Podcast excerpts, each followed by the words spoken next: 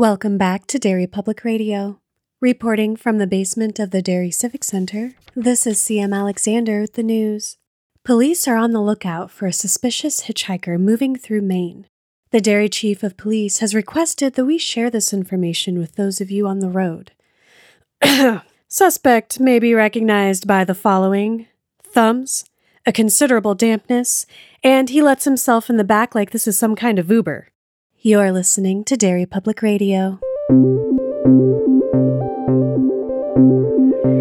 This is Derry Public Radio.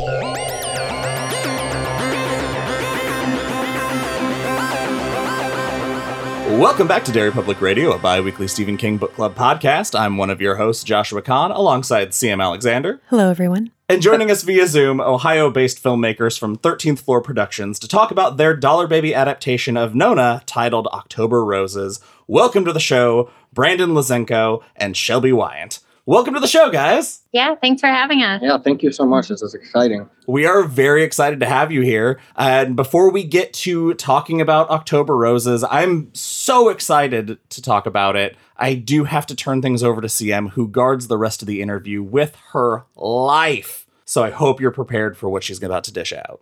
I've thought about this long and hard, and if you guys don't give us satisfactory answers, I have Ace Merrill on speed dial, and I'm going to tell him you've been talking to his girlfriend.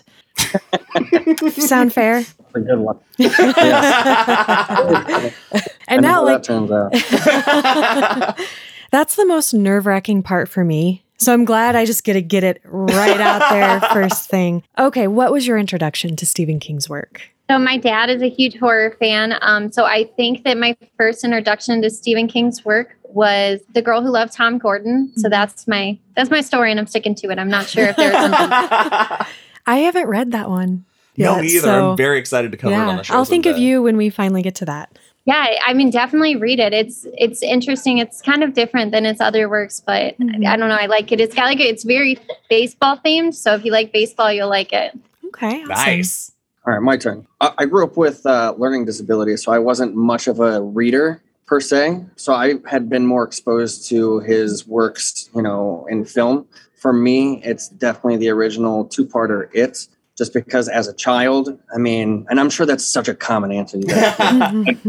It was For groundbreaking, though. yeah, but I mean, you asked like, what was it that introduced me, and that's that's my answer. That's what introduced me. Was Yeah. it? I think that's a great answer, and it's a great introduction to Stephen King's work. Like, I feel like you're lucky th- in a way that that was yours. Well, yeah, and then at the end, when it's like a giant spider crab, Did you see the documentary where they show they talked about all the things, all the capabilities that Final Puppet had, and no one No. ever taught them how to use it? It could have been so much cooler. You're both doing good so far, just to let you know. okay, next question. Do either of you have a Stephen King moment from any of his work, books, or adaptations that have just stuck with you over the years? For me, I think I, I was asked this similar question like in an interview a while ago, and um, it it sparked like this huge conversation about um, story. So I didn't read that until I was an adult. I mean, I don't even know when it came out, but I think it wasn't. It's not that old. Um, but I think that's the story that stuck with me the most because like throughout this writing process, especially. You know, like we did a lot of research on how Stephen King writes women, and Mhm. not great, not great critical reviews. of so I actually read Lisey's story like as we were starting the writing process, and I think that she's like captured so nicely. So I think that that was kind of like a turning point for me of like, wait, we don't need to discredit like everything that he's written and stuff. So yeah, so that's it for me. We're actually covering that now. It's it's our first time reading it, and we're like about 300 or so pages in. So that's really Nice. exciting. yeah, it, it's gotten gruesome. Yeah, yeah. it's the only like Stephen King book that I was like devastated feeling by. Um, I, I don't know, it just like captured that like Mhm. emotion for me. Amazing. Awesome. Brandon, how about you? probably Green Mile uh, when John Coffey dies, just because like Ah. that's just Mm, hmm that just teaches pure empathy right there. It's like Yeah. he knows he's innocent, they know he's innocent, but they got to do it anyways, and it's just like it's a hard moment. it's it is a sucker punch that stays with you for a while. Yeah, I know. And then like when he says when he says that when they don't put the bag over his head because he's afraid of the dark, Oh God, I sobbed. Those little in things, those little yeah. details. Now we're depressed. Mhm. Oh. I- I'm kind of just now reflecting on all of our interviews and discussions and Mhm. realizing we very much get off on talking about the saddest, most dramatic, depressing moments. makes us feel alive. Yeah, I yes, guess so. exactly. Good work is, is good at that. You both pass, I think. Yeah, I think those are pretty Terrific. good, Josh. All right, you can take. You can finally reblock Ace's number. Uh, like I have any power at all. All right, now you adapted the short story Nona through the Dollar Baby process. For anybody who has not read the story, how would you summarize it? So this def- definitely like the short story version. Um, it is about a college student who is really down on his luck and he's kind of hitchhiking back through Maine. He doesn't really have a destination in mind and he comes across someone who seems sort of familiar to him but is still very mysterious and they, you know, kind of go on this killing spree together. Um, so our I think our adaptation's a little bit different because we we put a little bit more uh, backstory to Nona, and we kind of focused on that for her. Um, but the, in the story, she remains very mysterious, and she doesn't really have like a concrete character throughout the story. That's okay. So I'm curious that and what you mentioned earlier about researching how King writes women and what you liked about Lisey's story is is that what drew you to this one? So Brandon actually had the final say in the story. Um, I really liked um, One for the Road. That was the one that I I don't know. I was just drawn to It's a that good one. We one. read, Fun debate. yeah. The, we were on our way to Maine to visit Stephen King's house when we were listening to the the. It came down to those 2 Mm-hmm. Oh. and so yeah, that was a long car ride and a long debate. So part of the reason why I was like initially turned off from Nona was that I was like, oh, she's very like how I, I don't know, she's just not like the female character that I would Mhm. want to write about. But then you know we talked about it, and then we decided that we were going to beef up her backstory and kind of give her some motivation and make her a little bit less than just like a tool that he's using to justify some of the stuff that he's doing. That's kind of how the story transformed. But yeah, I definitely struggled with that a little bit. So when I think about like what was the most difficult part for me of adapting the story, it was that because, you know, like obviously we're huge fans of his work and Mhm. he's an amazing writer. So it was weird to like figure out what like what we could improve on because Yeah. the story's already really good or we would never have chosen it. But that was one of the ways that I felt like we could adapt the story into our own without like changing the crucial elements of it. Mhm. That sounds awesome. I think too. I've been making decisions wrong. We need to drive to Stephen's Stephen King's house for every big decision. now, I'm I'm really glad you brought that up about Nona because that was the thing that jumped out to me reading the story is that she she does have a very blank slate role. So what uh, I, I'd love to know what you guys did to really make her a, a fully three dimensional character.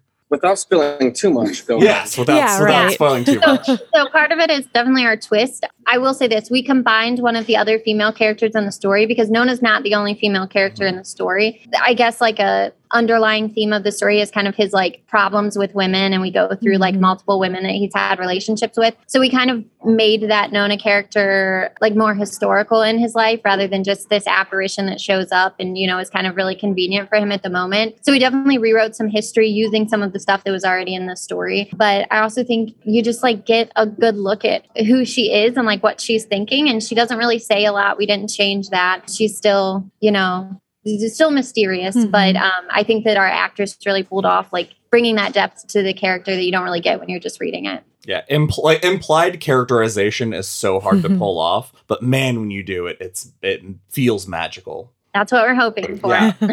Uh, I love the name uh, October Roses. I love the name change. What uh, what prompted the the title change? I was reading the first draft of the script, and then I would go back and read the story, and then I would read the script and read the story, and I just thought to myself, you know, a lot of people have done Nona, and I don't think that we're doing Nona. Hmm. Um, I think that we're doing something that's a little bit more our own. We're definitely following King's storyline, you know, and the characters and and twists and this and that. But ultimately, we did take a lot of our own creative directions uh, when it came to really making that adaptation between you know writing to film. Mhm. So when I was reading it, I think it's like the first page of the book. He talks about dry October roses, and I thought to myself, that sounds kind of cool. Mhm. So I just wrote literally on the front page of the script, I said, I'm open for a name change, October Roses question mark, as just an example of like a name change. And then I went to the writers. I was just like, hey, you know, let's think about a name change. And they're like, yeah, I like it. And we're like, okay, cool. So then we just went with it. Amazing. I love how you talk about bringing your own, both of you have mentioned bringing your own style to it, which is something I think that on our podcast we've come to view differently and really appreciate more than I think we used to as kind of the casual, you know, observers of adaptations, not thinking as critically about it. And so I'm I'm really excited to hear you talk about that because it's it's so cool to see the filmmaker's unique stamp on stories that we love so much Yeah. and are familiar with. Yeah. And especially, you know, as a reader, these stories have been out for decades. You know, you might become married to a certain way that you had it fixed in your brain, but obviously we're all independent filmmakers. Mm-hmm. And there's a lot of things in those stories that we just don't have the resources to do. So, you know, when it comes to making the adaptation and, and trying to be true to the story, there are certain things that are just kind of out of our control. Mhm. Yeah, I think p- part of the changes that we made to the story were some were creative, some were just practical. Someone's like, we are not going to be able to pull this off Yeah. on this scale. So let's, Mhm. let's bring this back and see what we can actually do with it. Do you find that kind of forces you into this creative zone that you might not have otherwise been pushed towards when you're limited in that way? For me, it definitely does. So the other writer is definitely more like sci-fi fantasy focused, and I'm more like strictly horror, um, you know, like psychological thriller. That's Mhm. the kind of stuff that I like to write. So when we're th- when we were thinking about like how do we make this a horror story, like how do we take this from like natural born killers or something like this, you know, killing movie and make it horror. Um, so his ideas were definitely more sci-fi based, like things that I never would have ever even thought about, and still stayed within that realm. So what we ended up like coming together in the final product that we actually came up with, I think it's like a good mix of all of those things. The story like it talks a lot about rats, like that he's kind of like seeing women as rats, and like there's a lot of like rat imagery and stuff going on, and that was one of the things that we were like, nope. So let's see how we can redo that. So we that that's kind of part of like where the October Roses came in is that we kind of replaced like some of the rat imagery with a lot of like plant and organic imagery, which was way more within our budget. So Oh, that sounds That so does sound awesome. awesome. That's a, a very challenging thing because all those uh, recurring images and the, the recurring themes are, are so Mm. tied together. But when you can find like just that good twist to make it Mhm. something so new and so different, I'm I can't tell you how excited I am to see this. this is very excited to see you too. yeah. Uh, how how far along are you? You're you're done with principal production. Yeah. I should be getting uh, cut one by the end of this week. So Wow. nice. we'll see where it goes from there. You know, thankfully, my editor right now is working on it full time. So That's amazing. hopefully, you know, once we get it to picture lock, we can just start tossing it out to all the different departments and you know everything come together like a symphony and, and everybody can Mhm. see it hopefully as soon as possible while we still have the rights Yeah. Yeah, that's incredible. Which actually our rights expire this month Oh, Oh. God. but well, i had previously talked to them and they said that they would they would do another year with us. Nice. Great. Yeah, Yeah. That's awesome. Getting those extensions. They've been very good about the extensions throughout Mhm. pandemic and everything. Mhm. So uh, you guys have a, a massive get to your crew. You have Robert Kurtzman and Marcy King. They came on as executive producers to head up your effects department. What did Yeah. you? How, how did that? How did that swing come about? What made you decide to take that shot? I just had nothing to lose really Perfect. and and you know that's that's a line that i actually ended up using but I just knew that he was a legend in the horror industry, Mhm. and he has worked on Misery and Children of the Corn and Green Mile and Gerald's Game and Doctor Sleep and a couple other ones. So, I mean, what better person than you know somebody who has that extensive experience on the set of a Stephen King film, and he lives an hour away from me. He has no idea who I am, and he doesn't care about who I am. So how do I get him to care about who I am and what I'm hmm. doing? So I had prepared like a script almost in a way, like a pitch, an elevator pitch, because I went on to IMDb and his number on IMDb is just like a 330 number, which is our area code. So I'm like, oh yeah, this is just gonna, this is like his personal cell phone. Like, That's amazing. so like I actually waited a, a couple weeks so that I made the call on uh, Friday the 13th. I thought that that might add a little spice to it. so when I called, Marcy answered, co-owner, and I did not expect that at all to hear a woman's voice when when uh, I called. So it really kind of threw me off at first, but I came in asking for a lot. and she was just telling me no and just trying to get me off the phone. To be honest, you know, I was like, "Hey, will you donate this? We do this, we do that," and she's like, "That's not really what we do."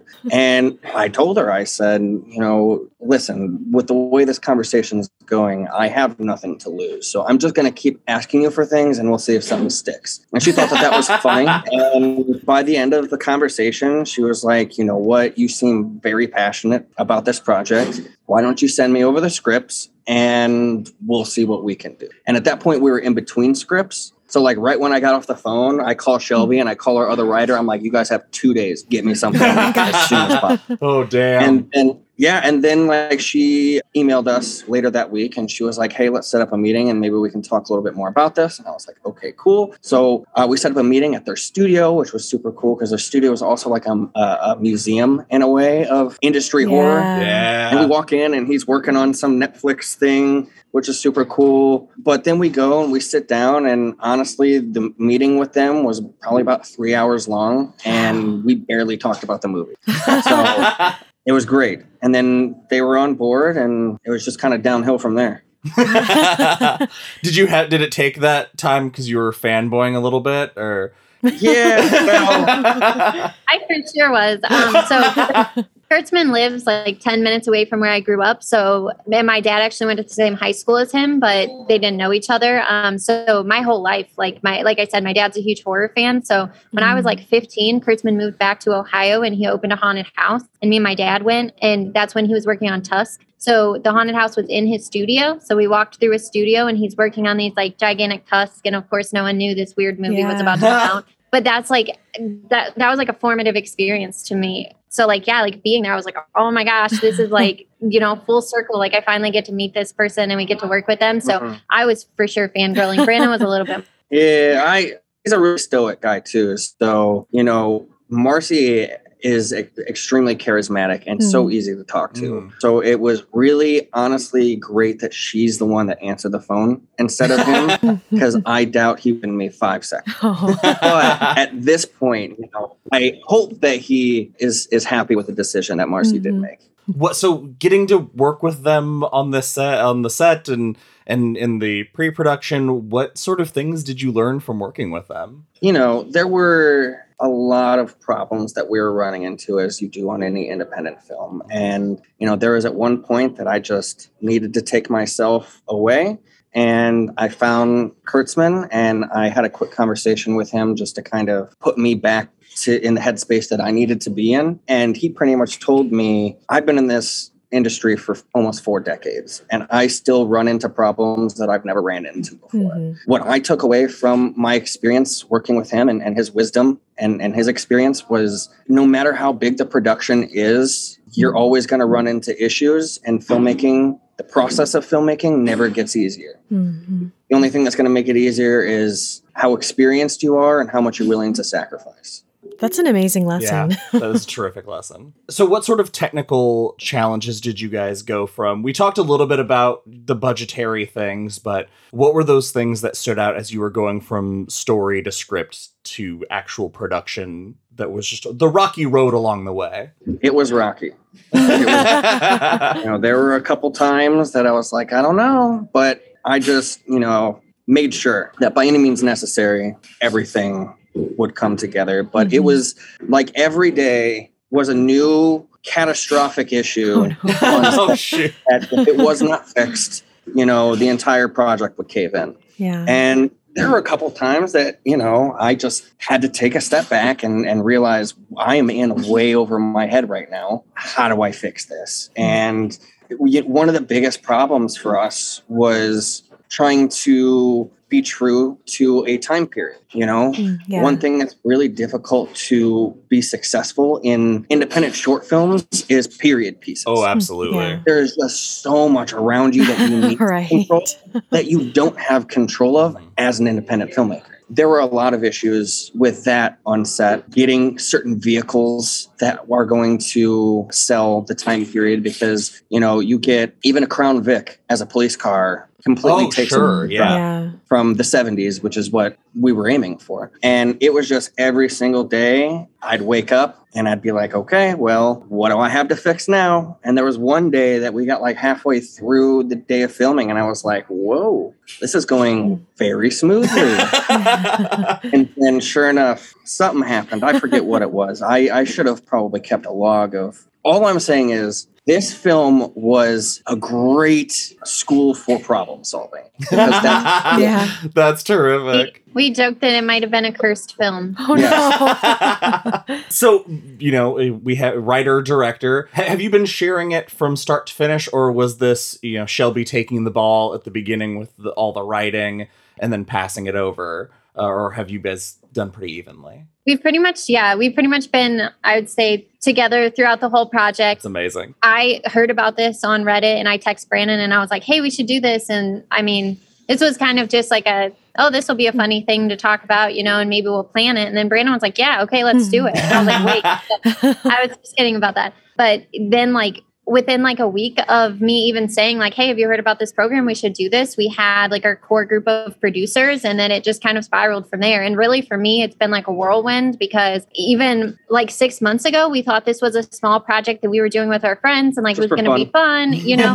And then now like we got the kurtzmans involved and we brought on so many other producers. And i mean like the support for this project has just been crazy. Like we Mhm. went to Kurtzman's autograph signing today and we had people that were like, Can we take a picture with you? And we were Oh like, my No, we're just regular awesome. people. Mhm. Like take a picture with Kurtzman.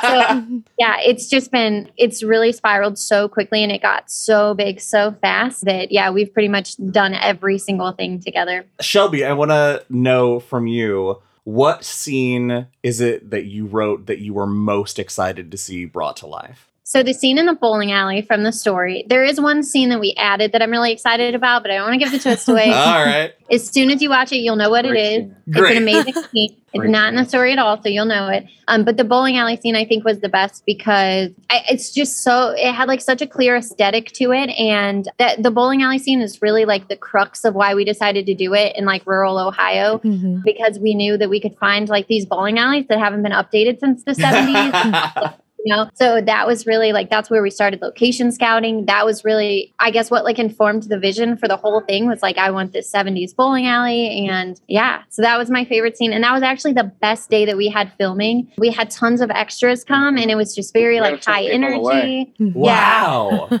Yeah. It That's was it was amazing that was my favorite day um yeah it was awesome That sounds kick. I, yeah, I can't wait to find out what the secret ending. Uh, and Brandon, uh, what scene are you most proud of? Like w- after you said cut, you were like, I fucking nailed it. honestly the entire film.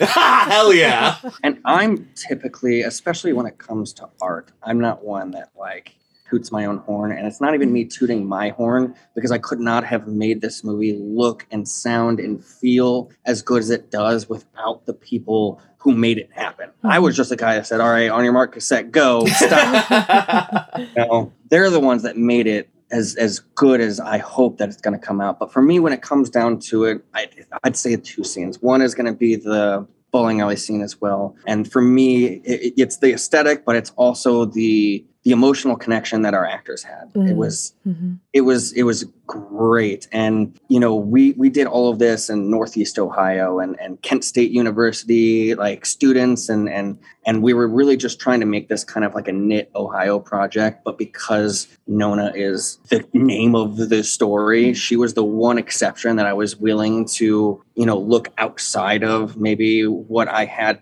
available to me locally Mhm. Mhm. because I wanted to make sure that I got the absolute perfect person for that. So we put out a casting call and we got over 500 Oh my women. gosh. Wow. It was insane. We had over 500 women submit for it.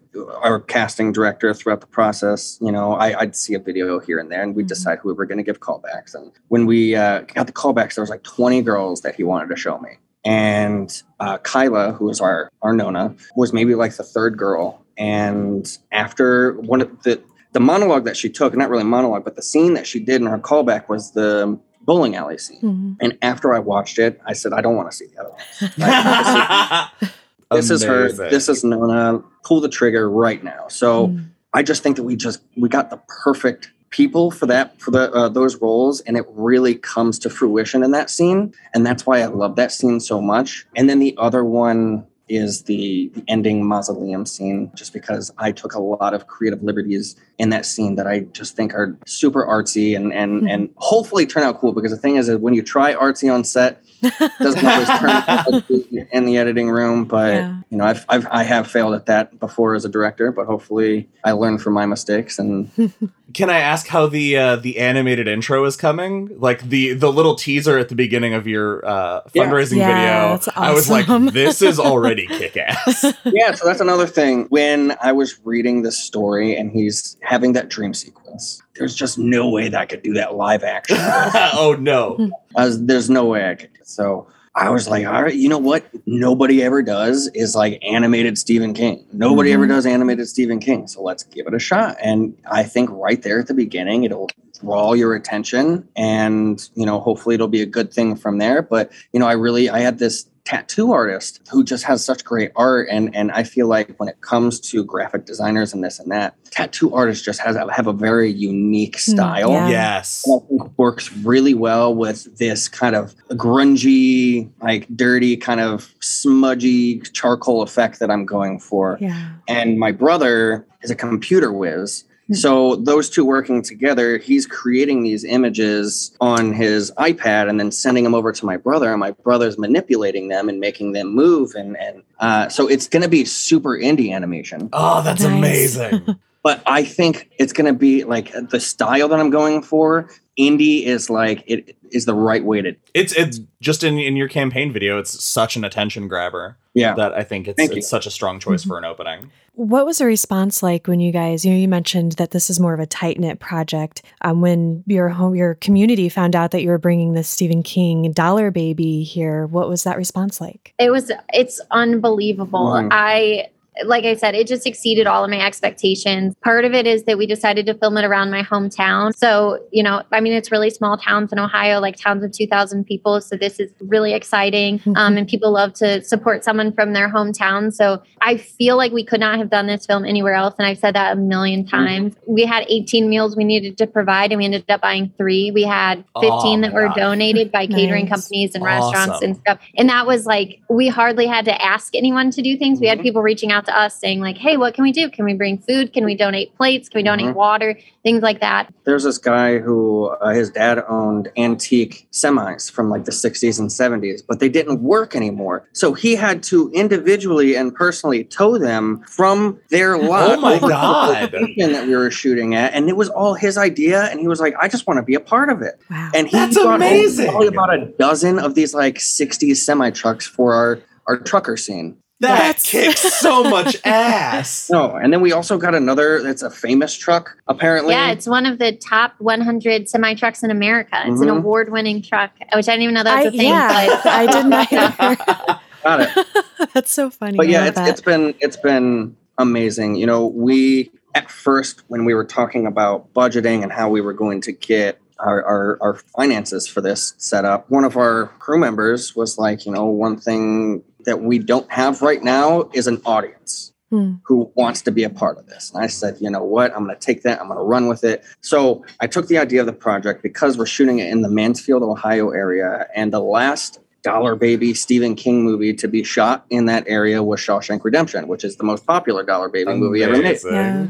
We're, we're literally shooting like right around the corner from the Mansfield Reformatory. And I reach out to one of the local newspapers that's super small town. The, the newspaper is like maybe like three, four pages. And I was like, hey, you know, this is something that really cool that we're doing. And she thought it was really cool. So she did this story. And then from there, it just spread like wildfire. We had people reaching out to us. We were on Good Morning Cleveland. We've been on other podcasts and and and all of these different news channels and and different newspapers. And it's been insane. That's amazing. That's so terrific. Let's hop in our imagination helicopter, and we are at a film festival. October Roses. The credits are rolling. People are walking out of the theater. What what are you hoping is going through their mind or what you want to hear them say when when you finally get to see this with an audience? I want people to say, I want to make a movie like that. And I think that, like, we have two audiences for this. Like, one is like our film community, but the other is like this community of fans that we've built mm-hmm. up because we've had so many people reach out to us and say, like, oh my gosh, I want to do film or like, you yeah. know, things like that. Like, so many of our extras came up to us afterwards and were like, thank you so much for this opportunity. Like, how do we get involved? We want to do film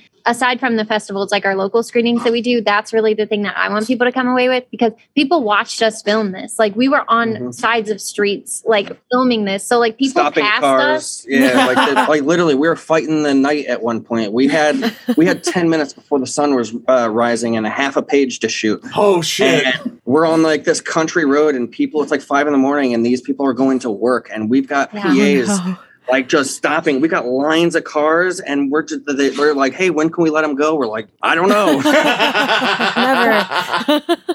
so excited for these people that like saw this and were like, yeah. "Oh, how is that ever going to look like a movie? Like that's just the street I live on." For it, like to see it and be like, "Wow, yeah, I could take a camera out on my street and I could make something like this." Mm-hmm. And for me, uh, one thing that I just I, I really love about how I had approached this is how stylized it is. It has a very, very unique look. We shot it on uh, Arri Alexa with vintage 60s Russian lenses. Oh um, oh so it's God. got this really look. Our uh, lighting design is just so beautiful and it's intentional uh, in the story as well, along with, like I said, everything that plays into the, the period piece aspect of it. It's just, it's such a well crafted piece of work for me i just i want people to walk away wanting more even though i hope that we tie everything up but like wanting more of that style of mm-hmm. storytelling yeah. yeah well listening to you guys talk about all of this is it just feels inspiring and some of the things you've said like these little nuggets of i don't know just talking about the film and the lighting i'm so excited mm. that we, we don't yeah. get enough like really thoughtful stylized things yes recently i feel like it's such a risk and some mm-hmm. i think people are they, they don't trust safe. their own vision enough yeah but so it's nice when filmmakers are like you know what it's coming out the way i see it gotta take yeah. risks but no that's yeah. the thing is as an early filmmaker you take those risks and it doesn't come out the way that you wanted it to and that's uh, you know you watch it over and over and over and over and over again i don't know how many times i've seen my own work and i watch it i hate that part I hate that. and then all I'm doing is I'm just learning about how I would have done things differently so that now when I approach another film, I'd be like, you know what? That's the reason why it didn't work this time or that time. I'm going to try it this way. So my mm-hmm. goal in filmmaking is to never make the same mistake twice. Yes, I would yeah. say I want to make all new mistakes. Now, if there's someone listening that is thinking about getting their own dollar baby and trying it themselves, what advice would you give them after everything you've been through? I, I said this earlier. I, I used the phrase by any means necessary to get me through uh, everything that I needed to get through because I am being 100% genuine when I tell you the making of this film definitely changed me as a person. I had been put into a lot of very tough situations, had to have a lot of very tough conversations, mm-hmm. had to make a lot of tough decisions on the fly. So, and I had to do a lot of just things that I didn't want to do, but I realized I had to do. Hmm. You know, uh, these were conversations that I had to have. These were phone calls that I had to make. You know, like when we were trying to get the budget for the movie, we were going door to door pretty much, business to business, trying to get people to donate. And, you know, we got people who donated like a two dozen shirts for us to sell. Another guy donated a nine foot banner for us, like an awesome. October Roses banner, which is super cool. But for me, anytime that I was about to make a, or like I was forced to make a phone call that I didn't want to make, or a conversation that I had to have, or if I was told no when I needed something to somebody to tell me yes, mm-hmm. I just kept reminding myself by any means necessary, this is going to get done. I'm not going to take no for an answer. If they're going to tell me no, then I'm going to go over here and ask them. And and that's how I got it done because if it wasn't for that mantra and that mindset that I had, there were so many exits that I could have taken. Yeah. And I wouldn't let myself. So, as a filmmaker, independent filmmaking is the hardest filmmaking just because you don't have the resources that studios have, you know, and that is in regards to actors and you know the people who are handling your equipment and the quality Mhm. of equipment that you have and you can't just walk into a subway and be like hey you know we're paramount and we want to shoot a scene for you. oh yeah for sure Yeah. but no they got to run up through the chain and, and get permission and then so it's just you're going to be told no a lot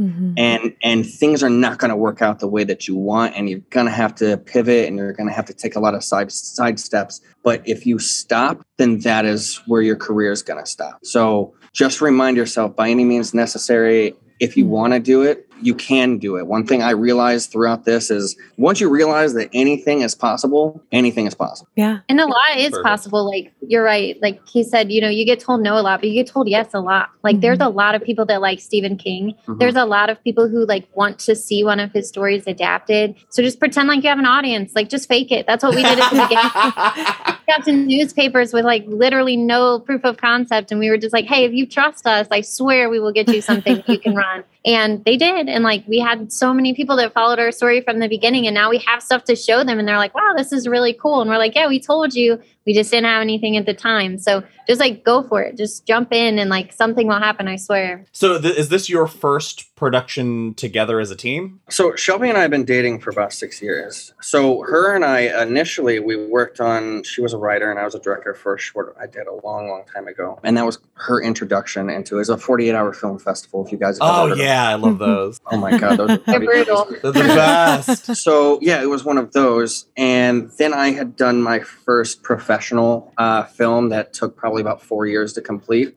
And then after that, we did a film last fall, and then it was that film. You know, after the four-year film had happened, I was like, you know what, this is probably it. Nothing's coming out of it. You know, just I like my job. I'll keep doing what I'm doing.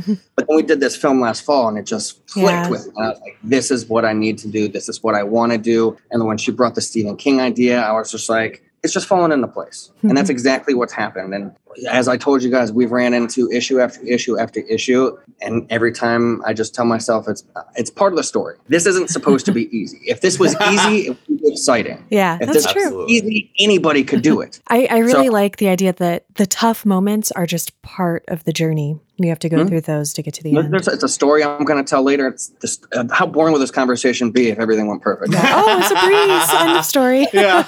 right. So, tell us what what's next for you. What's next uh, in your journey? I just want to see what comes our way. I know that we've been reached out to by you know some other filmmakers, and and my goal for my next film is to make a- an investable feature. Shelby and I have been bouncing some ideas back and forth, and the other day we we had one that stuck, and it's something that we're gonna kind of dive into. Our goal is to have a feature script ready to pitch by the time October Roses is ready to be shown, just so that it'll be like monkeys swinging from branch to branch. Absolutely. We also um, we're like in the process. Well, we've been in the process for a little bit of establishing a nonprofit. So we have a lot of goals with our nonprofit. But one of the things is that we both work. We both work with kids, or we both work with people. I guess he works in mental health, and I work in voc rehab. Um, so we both, you know, are helpers. Uh, Mhm. But I really want to help like other independent filmmakers. That's what I found through this process. Like I had no, I didn't really know what to do at the beginning of this. Like I'm not a film person. I've I've written for a really long time, but I've never done like the logistics of producing a film or I don't know Mhm. like what you do. So it was just a lot of like trial and error. Like, hey, I wonder if you can call this restaurant and see if they'll donate to Crafty or stuff like that and figuring it out. So I really want to give back and like help other independent filmmakers, especially with like managing their social media and stuff. I don't really have any experience with that, but I just want to be able to like light a fire Yeah. under people Yeah. and say like, hey, here's what's possible. So that's one of the main goals of our nonprofit that we're trying to start. We also want to do like workshops and stuff at local libraries. We've got asked to speak at a couple local events and things Mhm. like that. So we want to do that. And then ultimately we want to start a film festival where we can showcase like some of the films that are coming out of Ohio specifically because there's a huge film industry here that I think a lot of people don't know about. I Pittsburgh, you know, like some people say like, oh, Pittsburgh is great for films, but Cleveland is amazing for films. They have so many Mhm. film organizations and like Akron, we live in the Akron area. There's so many people out here, but there's just not really the resources to help build those things up. some of the greatest people in the history of horror are from Ohio. So Mhm. we just wanted to, you know, continue to highlight these artists who are born here. You know, we got Robert Kurtzman, Mhm. obviously, Wes Craven's from Ohio. And then we just learned tonight that the guy who created Chucky is from Ohio. Midwest all represent. like iconic original monsters, at least for my generation, Mhm. all came from Ohio, which is just such a cool and, and, and motivational thing to recognize. So you guys are here to keep that spirit alive. Yeah. Yeah. Well, I don't know how familiar you are with Ohio stuff, but like there's tons of astronauts that are from Ohio, like more astronauts that are from Ohio. And like the joke is that that's because people are so desperate to get out of Ohio that they become astronauts. so they be- but I guess maybe that's like the same thing with horror. Like they need so much escapism that like horror is just booming in Ohio. Maybe it's So- just so fucked up here. Or maybe maybe the astronauts are so scared because of all the Yeah, so horror. They're fleeing, yes, from the dreams of Ohio. Yeah.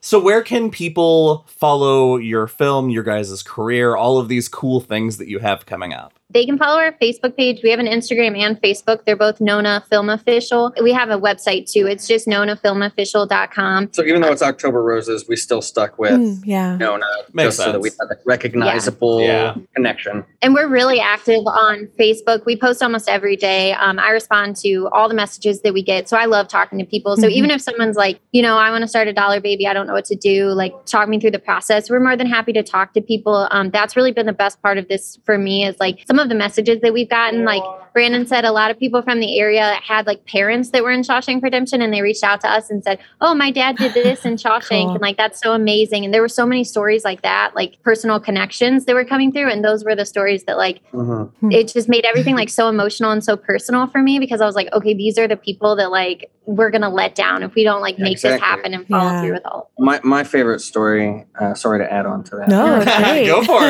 it. we held this fundraising event before production in Willard, Ohio. And we had all these people donate all these things for raffle baskets. And by the end of the night, we called all the raffle winners, and there was one person who didn't claim their basket. So the next morning, I looked at the ticket and I called the number on the ticket and I said, Hey, you know, is there a time that I can set up to, you know, give you your basket? And she said, Oh, don't worry about it. We we drove all the way there from Columbus, Ohio. We just thought that what you guys were doing was really cool and we wanted to come support. So like these people who were hours away Wow. You know, and and have no connection to the film at all, was exposed to the story and felt passionate enough to literally go out of their way and inconvenience themselves to come support us. So Wow. it's it's tiny little things like that that you know when I say by any means necessary, it's it's those people that I'm doing it for because Mhm. that person went out of their way for a complete stranger and I've thought about it since then. I don't know if I would be the same person to do that. It's It crazy. sounds like a lot. it's I know listeners like all over the world uh, might not understand this, but there's like hearing that story being fellow Midwesterners. I'm like, yeah, it's just it's like there's something that that Midwest uh, Yeah, hospitality and that that Yeah. wanting to help each other uh, up, man. That's like those those stories crazy. happen in the Midwest so much. I love it. Yeah. Absolutely love it. All right. Uh, before we wrap up the interview, is there anything that you guys want to talk about that that we may have missed or anything? No, I think this is the most in-depth interview that we've given so far. Terrific. That's my goal. That's what I want. It was funny the other day, literally, because we just had another article come out, and I told Shelby, I was like, you know, I just stopped reading them because all this, because they always ask us the same questions, and it's always the same answers. But this Yeah. has definitely been a, a much more in-depth Good. Good. I'm glad. expose. Brandon Shelby, thank you so much for taking the time to join us. Uh, we are so excited to see October Roses when it comes out. Please, please keep us in the loop. Keep us updated. We'd love to share and support what you guys are doing. Yeah, thank you for having us. Yeah, this was awesome. That's it for this episode of Derry Public Radio. As always, thank you for listening. Join us for our next episode. For CM Alexander, Brandon Lazenko, Shelby Wyant, this is Joshua Kahn reminding you if you stop, that's where your career stops. Hey everyone, CM Alexander here. Thank you for listening to our interview with Brandon and Shelby about their dollar baby, October Roses. We hope you enjoyed it. It was a pleasure to talk with them. They are so nice. When we asked them what they wanted me to plug in the outro, their response was just to tell their followers and supporters how grateful they are to them. And they did a really fantastic job with their dollar baby. We highly recommend that you keep up with them and support their work, and you can do that by following them on their Instagram and Facebook at Nona Film Official and their website at nonafilmofficial.com. That's all for now, listeners. Goodbye.